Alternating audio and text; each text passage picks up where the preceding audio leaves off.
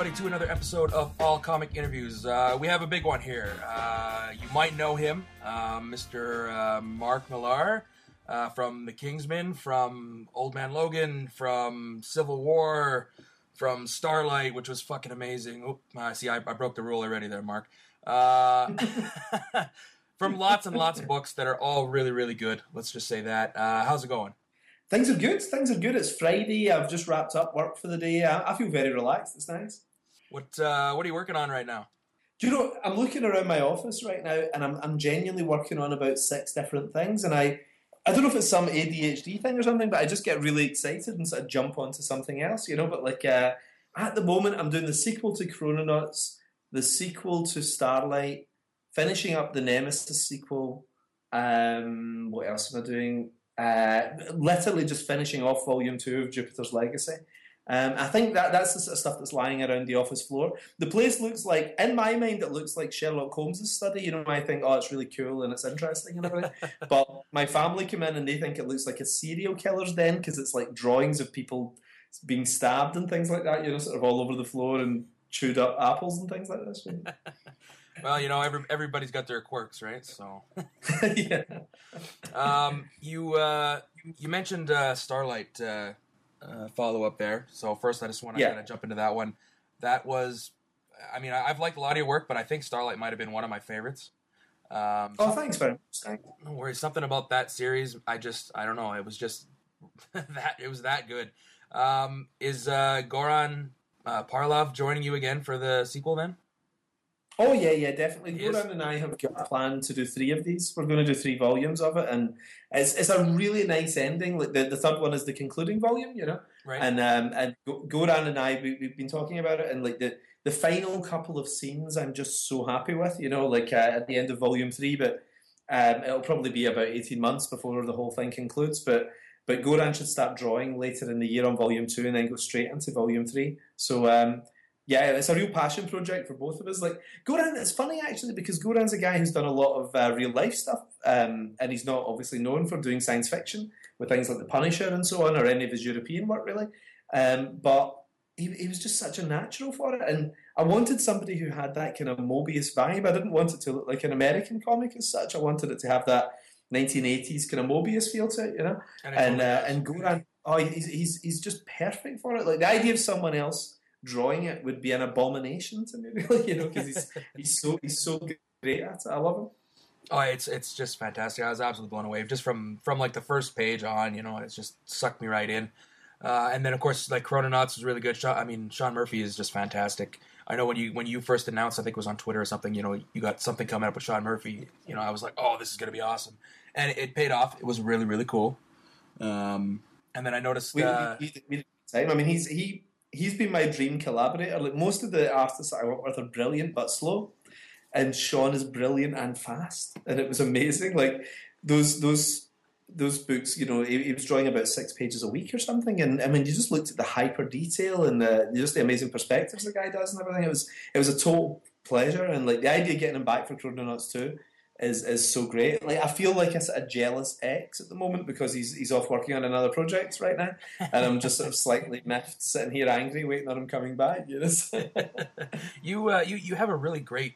Uh, I almost want to call them like the Millarworld uh, lineup of artists. Um, you know, you, like from you got the, the new one you just announced with uh, Albuquerque uh, Huck there from the yeah, from Image. Uh, you know, you got uh, Frank Quitely, which obviously who can say anything bad about him.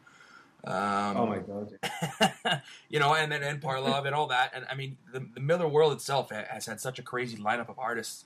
How do you how do you find your artists? Like, do you just work on somebody's referral? Do you you know scour Twitter for somebody you like?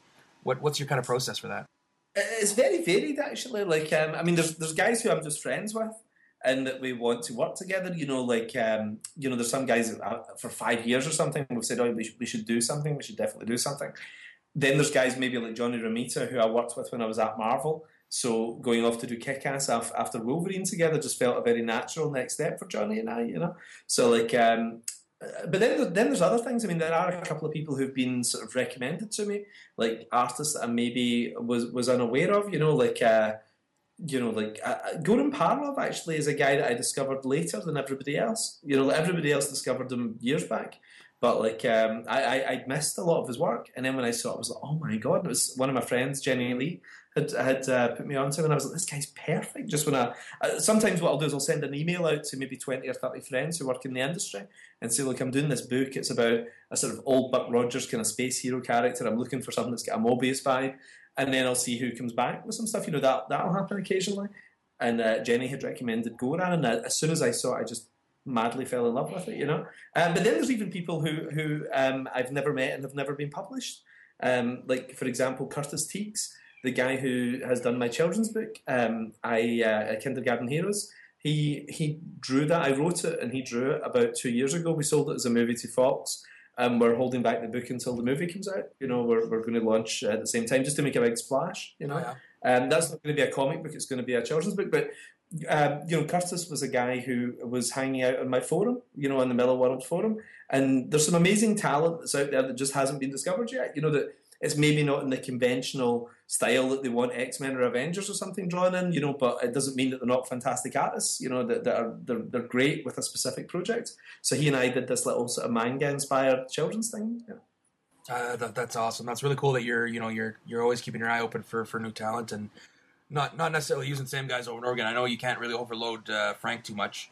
Um, yeah, tell me about it. Yeah, yeah as, as, as no, much as you want that we've got a great system at the moment, actually, where what I realised about a year ago um, we could do to avoid delays because that is the bane of creator-owned comics in particular. You know, is um, is we bank the issues. You know, so we pay all the artists and the colorists and the letterers and everybody up front, and then just bank the issues until the whole series is finished. And then you release it monthly. You know, it's fine. So it's very expensive to do. You know, I mean, sometimes you're spending you know a fortune. You know, you're spending maybe thirty thousand dollars or something on each issue, putting it together. You know, so so it's very very expensive to bank them, but it's kind of worth it in the long run, just not to get those delays. So what we're doing is we're running Jupiter's Circle at the moment as a monthly book between volumes one and volume two of Jupiter's Legacy, yep. um, and Frank is just banking issues. You know, so he's just moving on to the third issue of the five issue um, sequel. You know, so I think we should be ready to launch hopefully in the new year, which would be great. So is that something you're going to do for all your for all your books now? Then is try to do it ahead of time, or is that just for specific artists that that have? Actually, for everyone. I mean, even I did it with Sean Murphy, even though Sean Murphy is probably the most brilliantly reliable guy in the business, you know. But I just thought, why take any chances? You know, like just he could fall and break his hand or something like that, you know. So. I, I, I, we're never really going to. Well, we're going to try and avoid having any kind of fill-ins or anything, you know, because um, I like consistency.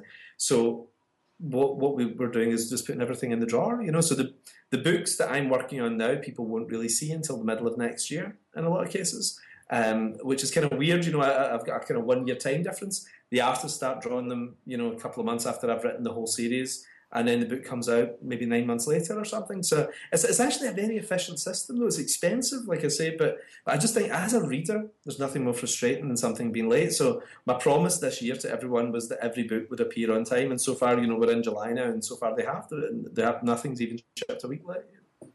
That's uh, very commendable for sure. I know that not a lot of people can do that, and I know there was some frustrations with some lateness, but I mean, in the end, it was all it was all worth it, quite frankly.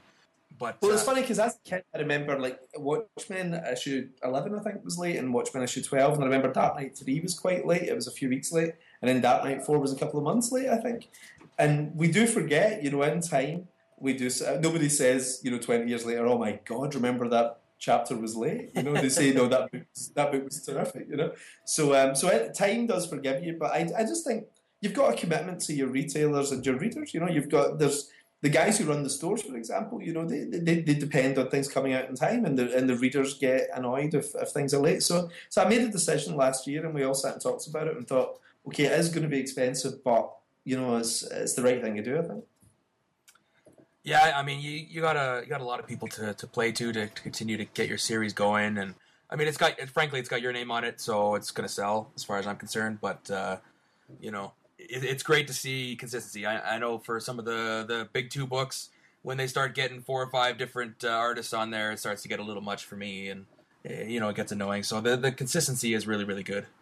It is nice, and see when I when I look at the books, you know, like uh, you know, as a fanboy, I can't help but spread them all out all over my office floor and things occasionally, you know. And I just look at them and I think I'm so lucky to have these guys, you know. I mean, to have the likes of Frank Quitely or Duncan Fegredo or Goran Parlov or Johnny Romita, you know, or Leinil Yu, Steve McNiven, just having these guys drawing these books is just fantastic. It's great, you know. So like, I don't want to see issue four drawn by somebody else. You know, I'm really lucky to have these guys on these projects, and I want these books on my shelves in 20 years' time to be something that I'm really proud of. You know.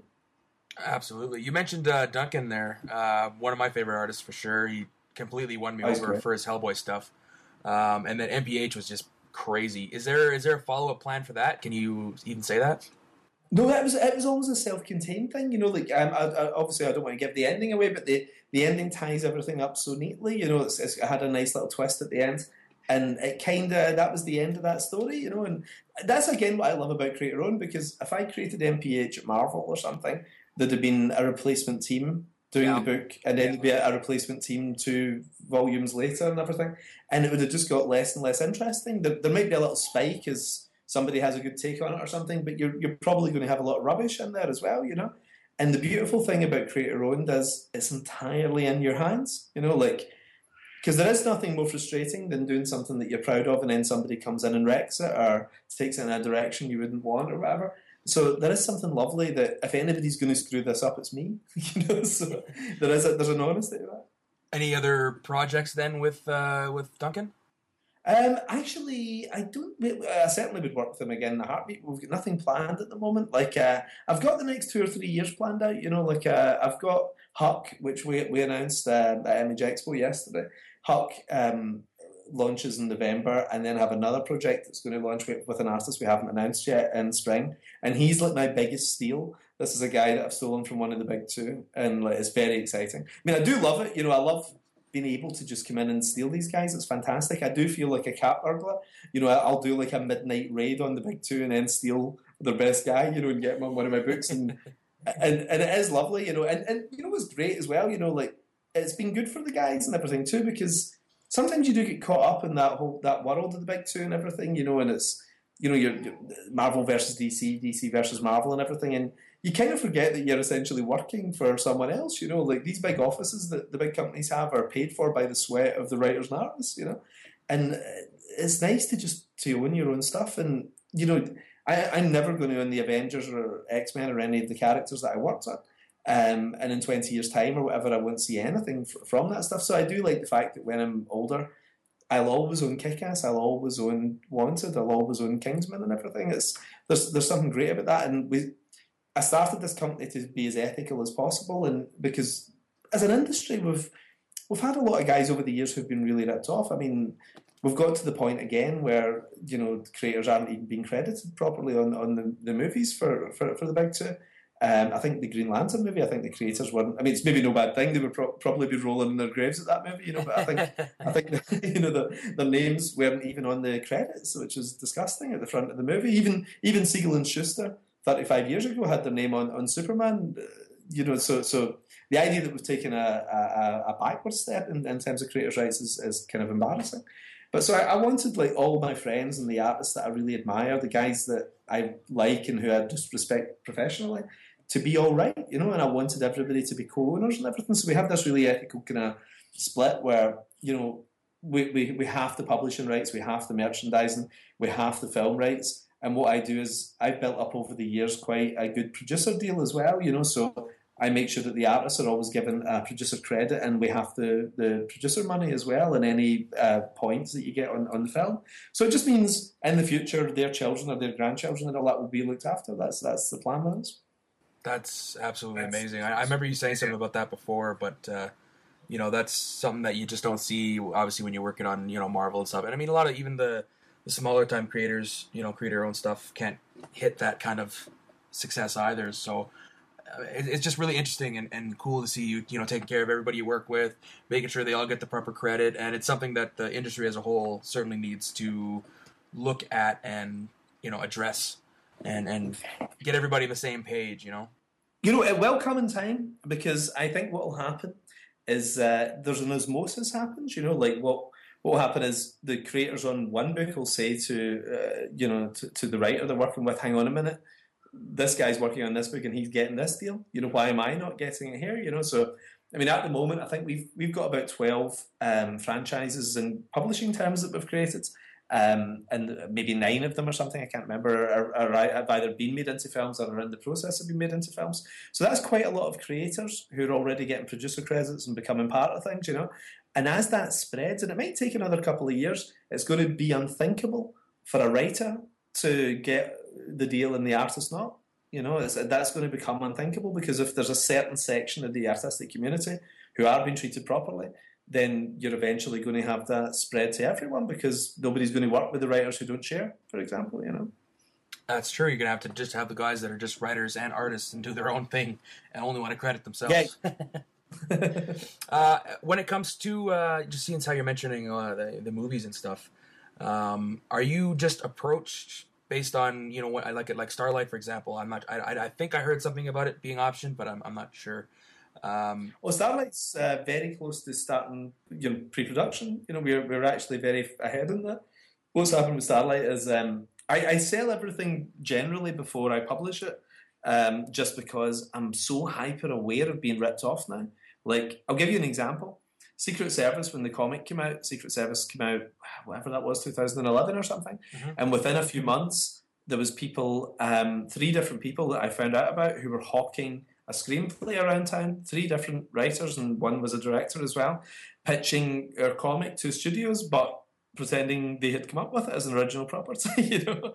And the weird thing is you can't copyright an idea. You know, all you have to do is make a couple of modest changes, change the names and things, and, and it is very easy to sell something, which is how you get a deep impact in an Armageddon kind of situation, you know. Yeah. So you are very vulnerable as a creator. You know, your your your idea can be stolen, and this can be two years' work and some swine has you know buggered off and, and nicked it, you know. So um, so that was the reason that Matthew Vaughn, the director, jumped off um, the second X Men movie. He was planning on doing Days of Future Past, and he jumped off and did um, Kingsman early. He actually brought it forward um, by two and a half years, so that um, we weren't getting ripped off, and it scared off the guys who were uh, trying to steal it, you know. But this kind of thing does happen, you know. So what I tend to do is I tend to do the movie deal and get the process going before the comic is even announced.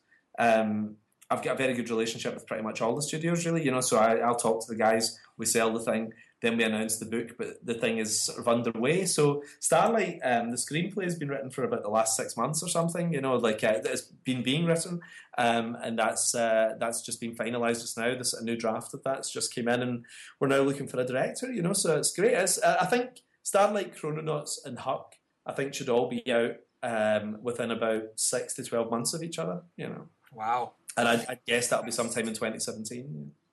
You, you, you really like working, you, you know, way ahead of, of release dates, huh? I mean, how far are you on all your on your writing projects? You're you're like a year or two years uh, ahead of everything of actual. Release? Yeah, I kind of know what I'm doing for the next two or three years. The next two or three years, I know what I'm doing. So it is weird. I mean, there's artists who I love who who approach me, like guys I really desperately want to work with, and they'll say, "Hey, listen, do you want to do a four issue or a six issue thing?" And I'm like, "Are you kidding? Of course, yeah."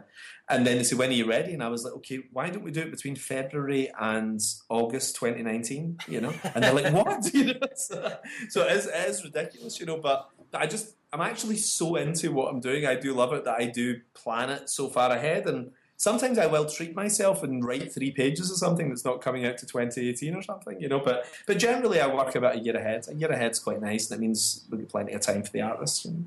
I can't I can't imagine having that much planned out. I barely plan what I'm going to do tomorrow. Uh, um, just because Kingsman is the is the most fresh in my mind here. Um, uh, my wife and I went and saw that movie actually, and we both loved it. Um, she wasn't really oh, sure what to expect, and uh, obviously the movie is fantastic. Um, how much how much uh, influence do you have on the actual um, the movie itself? Because it was a little different from the comics. Like, do you have any uh, writing? Like, do you sit the, with the writers? Do you do anything with the drafts? You or are you just kind of like the producer? Here's my original idea, and you kind of let them run with it. Um, it depends on who you're working with. Like, I mean, I, I've got friends who, for example, just hand it over and walk away, and I, I totally respect that because and one of the nice things about being a writer is you don't get any hassle. You know, you just write your stories, move on, do the next story. You know, and like, um, and film is very collaborative. You know, film is three hundred people, and it's somebody loaning you a hundred million dollars to go and sort of make something. You know, so there's compromise in film. You know, so like, um, what I tend to do is I, I've got a sort of a system. But what I tend to do is I, I I pick who I'm going to work with ahead of time so that I have some control over it and I'm going to be happy with it. You know, like because you are essentially putting something up for adoption. You know, you, you, you want your baby to be taken care of. You know, so what I do is um, I'll select a studio sometimes. I mean, I've, I've got a couple of different ways that I work. What I did, for example, with Huck is I selected a studio that I wanted to work with. Then I talked to the studio. Like I'm friends with most of the studio heads, so like I talked to the studio heads about a potential producer. You know, then the producer and I will talk about a director, and then the director and I will talk, and the producer will talk about a writer um, and and then you go from there. And then once the script's done, then you can go out to actors and everything. So it's um, so you, are very involved. You know, you're there from the absolute origins of it. And I tend to then pick people who'll allow me to remain part of the process because it is also quite normal for the director to just pull the shutters down and do everything themselves. But I, I do like to do what Marvel did. I watched when I worked at Marvel. I watched Marvel were very clever like this. They were hung around as executive producers on every one of the properties to make sure it was going the way they wanted to. I mean, if you if you've got brilliant guys you're working with, you don't have to worry too much. But it is just nice to be a part of it. And Matthew Vaughn's a fantastic collaborator. You know, Matthew's so incredibly generous. You know, he'll he'll always, with not just with me, with everyone. You know, he'll he'll send round any thoughts you know that he's got or production designs or costume designs just saying what do you think of this and everything or you know, I, I, get to look at all the um, the casting editions and everything. Usually, because I live in Scotland, you know, I'm, I'm usually watching it online at night time. I've got a little coda type in, and I can watch how that day's editions have gone. Um, you know, so all that kind of stuff. But you said you have a writer like Jane Goldman who's fantastic. You don't need to obviously give somebody like Jane notes. She's fan, she's brilliant. You know, it's going to be better than anything you could have come up with. Uh, you've got a director like Matthew. You know, is uh, he knows exactly what he's doing, you know. So, so I think as long as you're surrounded by good people, you you don't need to worry too much. And I've been very lucky so far. I mean, I've had four movies, and I'm really really happy with each of them and all the guys that we have coming up on films. It's all super exciting. I can't I can't wait to see more of your stuff on the big screen for sure. Um, we've got about uh, ten minutes or so left here. I just want to talk about the idea of Millarworld and how mm-hmm. everything mm-hmm. how everything is is interconnected. I think it was uh, last year, the year before, where you kind of said, "Hey, you're going to buckle down and and yeah. start really showing how everything comes together." Uh, do you want to kind of talk about that for a minute here? Yeah, it's, it's just a kind of fun thing, you know. I kind of like the idea of little Easter eggs, you know. Like, I like the idea of in the background of one book, you know, you see maybe Hit Girl running across a rooftop or something, you know, little subtle things like that and everything that don't really necessarily relate to the story, you know. Just or there's a television program that they're watching in Chrononauts that is also the program that Duke McQueen is watching in Starlight, that kind of thing. So, so I kind of like that's the way the Marvel universe was actually in the very early 1960s. That you didn't really see them come together that often. There was just a sense of them being in the same place. Like everybody read the Daily Bugle, for example, you know, that kind of thing. Because I do think one of the big mistakes with a massive cohesive universe is that once they cross over too much, only the absolute diehards understand what's going on. You know, it becomes incredibly complicated because it's not just your story, it's everyone's story. And if it's all interconnected, then you need to have read everything or seen everything to understand it. And I think it's one of the weaknesses I think that's starting to come into the Marvel films actually, rather than the strengths. You know, when I see Thanos and everything, you know, whatever the after credits and all that, I, I do find myself slightly groaning a, a, a, tiny bit with this stuff now. You know, where I feel as if we're getting pieces of a, a, film as opposed to an actual film sometimes. You know, and there's exceptions like Guardians is phenomenal. I mean, I loved it and it was a very cool self-contained film, you know. But but I do think it's something we have to watch because it's something that happened in comics in the 1990s that I stopped reading superhero comics for a while in the 90s because I just felt I was just reading a piece of a story as opposed to an actual comic, you know. Yeah. So I, I, I, am not crazy about the idea of a big sort of uh, connected universe that they're all crossing over with each other all the time. I think it could be special. Would it be fun to see Hit Girl fighting Nemesis or something? That that could be really cool, you know. So like I, would like the idea of doing little special projects maybe, or like I say, little subtle stuff going on in the background. But it, it's not not as not as a uh, cohesive universe as as like you said as Marvel is now, or maybe was last year. Now they're kind of screwed up, but um, it's you know I mean I, I, mean and some of the stuff is obviously on different timelines and this and that, but it's not you know any given moment they're not all just going to run into each other and all of a sudden they're going to have to team up and fight a big bad or something like that, right? Like that's not really you know, your plan. well, maybe, maybe one story like that it could be kind of interesting. I mean, the nice thing about the Chrononauts, for example, is they can travel through time. You know, so you could have a young Duke McQueen appear in a story with Hit Girl or whatever. You know, you could you could sort of do anything. And I, but I, I think if I did it, I would do it once You know, I would just do one crossover. Like I remember Secret Wars was really special in the 1980s because you'd never seen anything like that before. You know, so if you see them crossing over all the time, that uniqueness of seeing a cover with everyone on it is gone. You know, Yeah. so I do kind of like the idea that of using that really sparingly, but I also think it's a very wise long term thing as well because I like the idea that you can pick up MPH or you can pick up Jupiter's Legacy or pick up Kick-Ass and you can just read it. You know, you don't need to kind of make it part of a collection of things to understand it. You know, so so I, I, I love the self contained nature of comics too. Um, are you are you done with the big two stuff then for now? Are you are you you're just focusing on Millarworld? You got no other plans to do you know like a Old Man Logan two or something as a as an example? Um, you, You you're know, just focusing on your own stuff. I think I, I think I could see myself doing something at some point. I'm great friends with the guys, you know, like um, you know, I, I'm in touch with the Marvel guys all the time.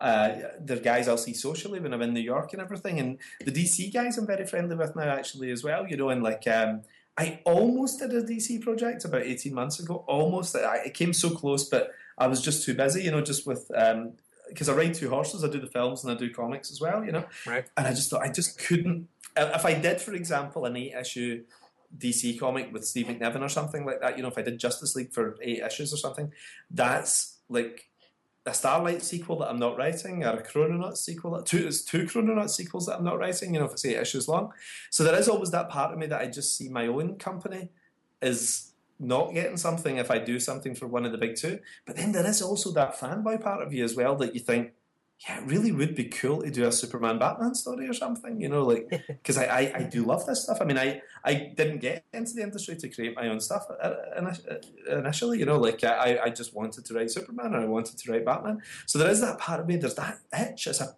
you know what I'm talking about. It's a powerful Yeah. thing if you're a fan of this stuff, you know. So so yeah, I could definitely. I think I would be more likely to do DC than Marvel. I think because um, I, I I did you know eight, nine, ten years at Marvel. So I did get to play with everything. The Ultimates, I get to reinvent the Avengers. Got to write a big Spider-Man story. Got to write a big Wolverine. Did a couple of years on X-Men and everything. You know, so I got to play with everything really. You know, whereas DC, it feels very fresh to me. I've only written Superman Red Son and a couple of little fill-in issues of things. You know, I wrote a fill-in issue of Justice League, fill-in issue of Batman, and like uh, when I was just starting out, the first thing I ever sold. Um, you know, so the idea of doing a big six-part Batman thing or something, you know, with Sean Murphy or something like that would be amazing. Or for Bryan Hitch and I to do Superman or something, you know, or, or to do Green Lantern with Frank Quitely or something like that. You know, I've got ideas for all of these things. You know, I've, uh, I mean, as a fan, I can't help just coming up with ideas, and I do write them down in little notepads, and you know, probably will use them someday. You, you, you gave me goosebumps thinking of you and uh, Frank on Green Lantern. Just so you know. I think it'd be great. Can you imagine all the alien Green Lanterns and everything drawn by Frank Quitely and the alien landscapes and everything? It, it could be fantastic. You know, Absolutely. I also I've got an Aquaman idea. Like, I mean, it's funny. I mean, I really do love this stuff. You know, like the DC stuff means the most to me. It's the stuff I grew up with, and you know, my kids are obsessed with Super Friends and all that kind of thing. You know, I've, I've introduced them to all all the, the, the great Silver Age kind of DC stuff. You know, and like. Uh, you know, the, I've got an Aquaman story. I'm, uh, there's not many people out there who are passionate about wanting to write an Aquaman story. And I was saying to Frank Quitely, you know, maybe in five years' time, you and I should do that Aquaman story. And he was like, yeah, well, we'll see. I'll see how much I need the money. He was like, saying, so he, he didn't seem as excited as I was about it. Well, I mean, at least Aquaman's got a, a little better of a presence since Geoff Johns kind of took him and remolded him. But uh, Well, that's, I, I think those those DC icons are just great, but I, I love them all. I love I love Plastic Man. I love Metamorpho. You know, like even all the minor DC characters are cool. And to me, it feels very fresh, just because, like I say, there's nothing I haven't really done at Marvel. You know, I've written all the of major characters, and I didn't really grow up with Marvel as much the way I did with DC. So, like, I mean, like I always say, I've got I've got Christopher Reeve's cape that I bought hanging on the wall of my office. So, like, um, you know, DC means so much to me. That's amazing. Do you actually have that? Yeah, yeah, I bought it. I bought it about seven years ago. It was like my first first big royalty check. Actually, it was like the first time I think I got a check in that didn't need to immediately go out and pay something. You know, so like, so I was kind of like, and most guys would you know buy a car or buy nice clothes or something. You know, and I was like. I'm going to buy Superman's cape. You know, that was the, the first thing that I bought. And it was just coincidental, actually. I saw an AOL News that morning. This is how long ago it was. AOL News popped up and it said, Christopher Reeve's cape is for sale uh, on eBay, and I remember thinking, "What? Who'd buy that?" You know, it's you'd, you'd have to be crazy to part with that kind of cash.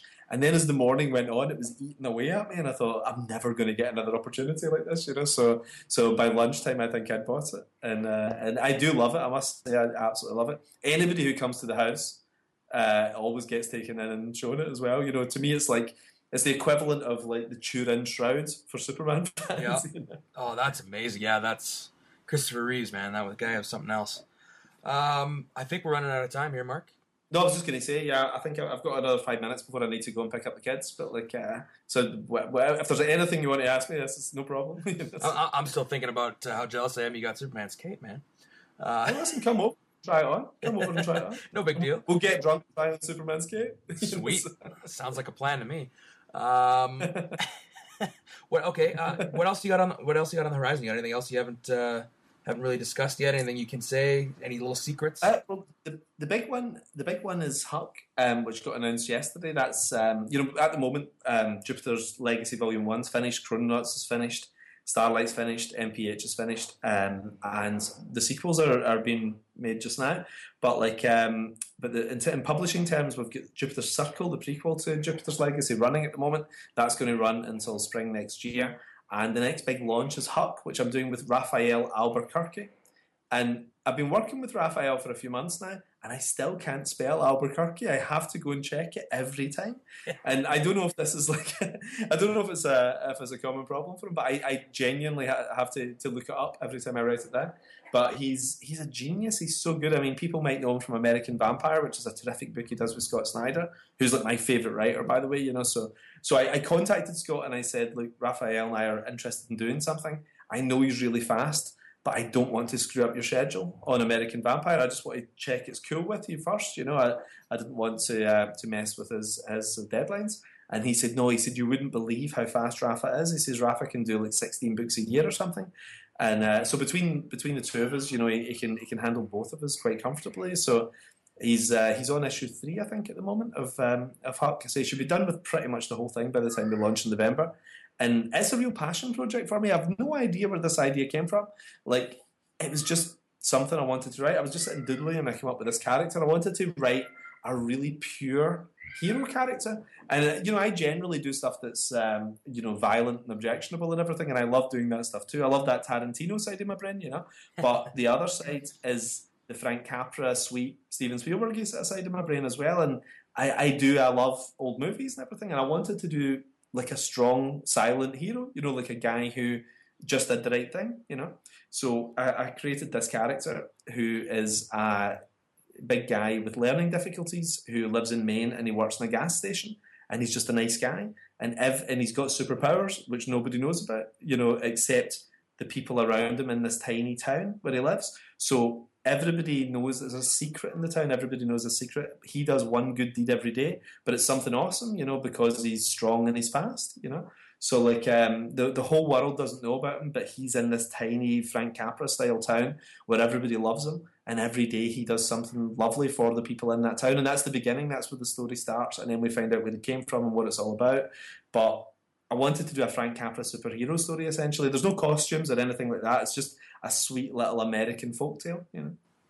Yeah, I see. I see here in uh, the release here, it's uh, Captain America meets Forrest Gump, kind of idea. Exactly. Yeah. Yeah, exactly. Just just some just some nice, you know, like Forrest Gump.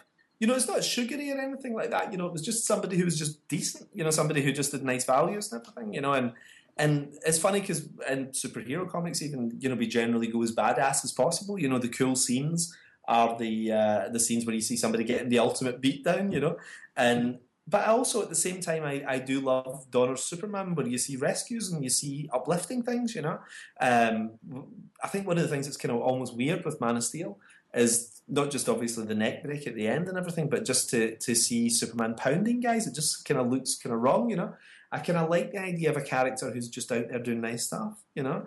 Um, so it's, it's a very unusual comic, but I'm really happy with it. And I, I, I sent the uh, the first issue out to a bunch of friends, and they went crazy for it. And like my agent was like, "We've got, I've, we've got to get this to the studios." And I was like, "Hold, hold back just now, you know, hold back." But then I, I, I sent it to a guy I'm friendly with who runs one of the studios, and he was like, "I want this," and he, he, he bought it. You know, so we're we're in the middle of developing that at the moment now as well. And is it a like a five issue mini like MPH or? This is going to be longer. This is going to be 18 issues long. Um, it's going to be a big story, actually. Um, it's going to be three stories, and the first one uh, is six issues, and uh, then we've got two and three as well. So in total, it's going to be 18 issues, probably over about two years. 18 issues over two years. So there'll be little breaks, kind of like Saga does. It'll take a little bit of time out uh, Right. between volumes while we build up um, the art for the next volume. Um, but it's, it was really fun to write. I wrote the whole thing in about five weeks, the- all six issues in about five weeks, which for me is incredibly fast. I normally write nine, 18, 19 issues a year. So for me to write that fast, I was just having such a good time. I, I couldn't wait to switch on the computer in the morning because I was so into it. I, I, I really uh, just had a great time on it, and I miss it, and I can't wait to, to get back into it again. Well, now I'm now I'm even more excited for it just to hear your passion on that uh, on that story. I hope you like it. You know, I'll, I'll send you a little preview copy. Actually, you know, like uh, I'll send you it like a month before it comes out and uh, see what you think. You know, I think you'll enjoy it, Absolutely, I will gladly sit down and read that. Um, and it saves it saves you three dollars fifty as well. well, no, I have to buy it anyway. Every every every, preview copy that I read that I really like, I buy it anyway. Oh, great! Oh, I love to hear that. That means I get I get thirty cents out of that or something. There you so go. That's good. You know, so- Buy you a piece of candy or something. yeah. Spend it all in one place now. but okay, now I think for real, that's it. Um, I know you got to run, so I, I I can't tell you how much I appreciate this. Uh, I'm absolutely honored. I've been telling everybody for you know two weeks here that I'm, I get to interview you. Um, it's it's oh, thanks, thanks for the time. Thanks, thanks, thanks for thanks for calling us up. Yeah. no worries. It's an absolute highlight. I appreciate it. Uh, we'll have to have you on again sometime here when you get some more projects going. Some some of the volume twos come back. Um, Yeah, get me back. I'm around any time. I'm just sitting here in Scotland. You know, just give me a shot. no, no big deal. Sit, sitting here staring at my cape, whatever. Uh, yeah, I will get you back on. Uh, the episode will probably run, I would say, on Tuesday, and I'll, I'll send it over to you and everything, and we'll we'll get it going. And uh, yeah, I'm, I, I, again, I'm honored. I appreciate it. Thank you very much. no, thank you. All the best and See you later. All right, take care. Bye. See ya.